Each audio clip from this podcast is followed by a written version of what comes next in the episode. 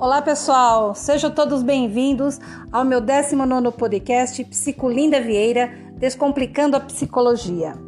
Hoje nós vamos falar sobre a importância do autoconhecimento. E o que será esse autoconhecimento que tantos falamos e como ele é importante para o nosso processo de amadurecimento?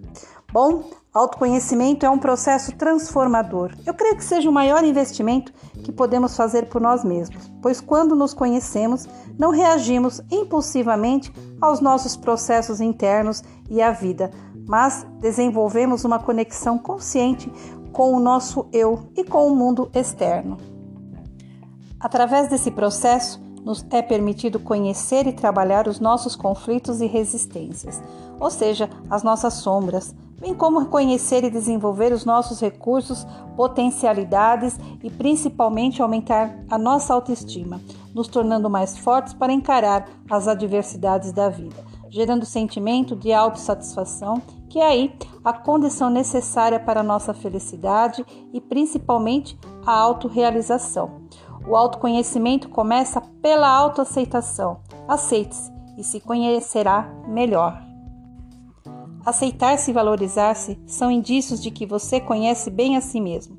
Só quem se aceita e se valoriza consegue viver de forma autêntica. Por isso é tão importante este autoconhecimento, já que dele depende muito a forma como nós atuamos e os objetivos que vamos alcançar. Entendemos por autoaceitação acolher-se, como ser o seu melhor amigo. Eu te pergunto, você se acolhe como seu melhor amigo? Como sua melhor amigo?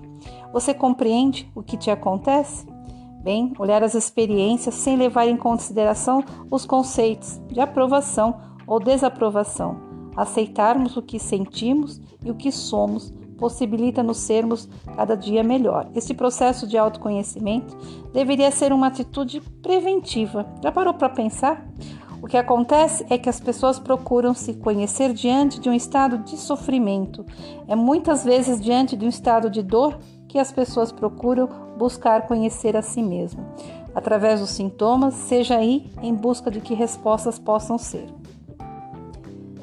Esta resistência advém do fato de que, embora se autoconhecer seja gratificante, acredite, é também um trabalho longo e doloroso para muitas pessoas, pois nem sempre estamos dispostos ou prontos a encarar as nossas sombras, romper paradigmas, desconstruir autoconceitos, mudar hábitos, ressignificar e rever condutas.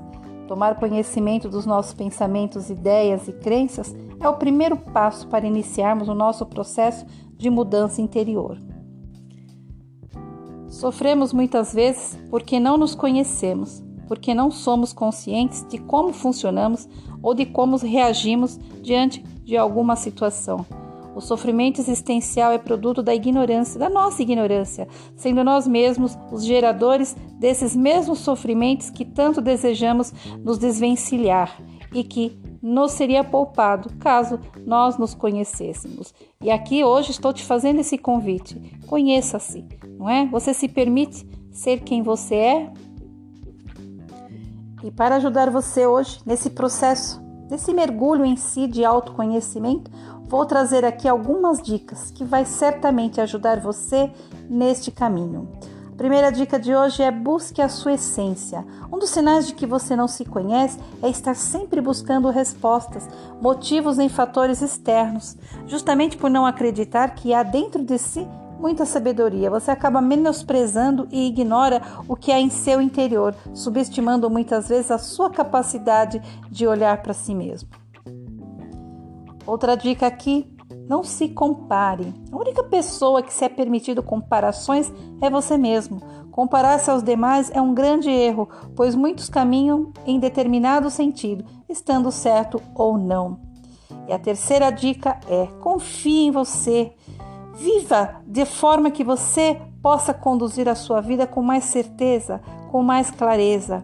Este é um dos sinais que evidenciam a falta de autoconhecimento, que é quando você negligencia a sua própria confiança.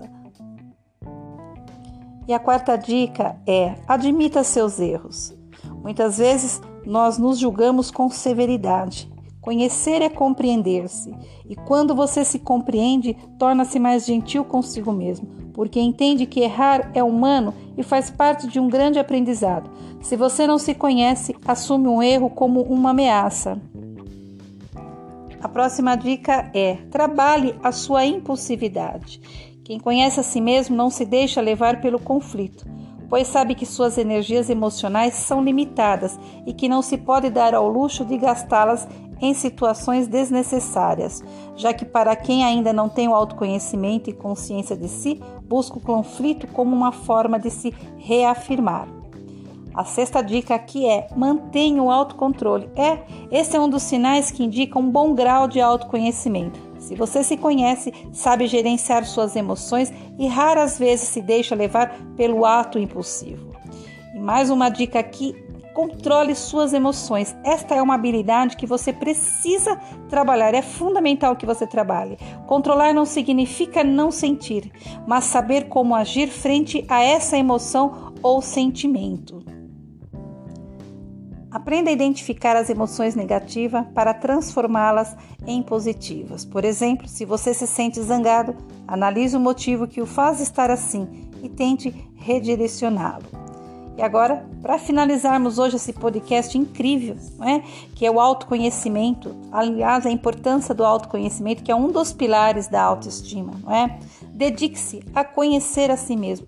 Isso, conhecer a si mesmo precisa de tempo e dedicação. O autoconhecimento é uma tarefa que leva toda uma vida, mas qualquer esforço nesse sentido, acredite, valerá a pena. Vale porque ele permite alcançar um maior grau de consciência, de independência, de liberdade e de segurança. Não se negue à oportunidade de navegar entre os enigmas e as maravilhas da pessoa mais importante, que é você. E é bom, por aqui chegamos ao final de mais um podcast. Até a próxima!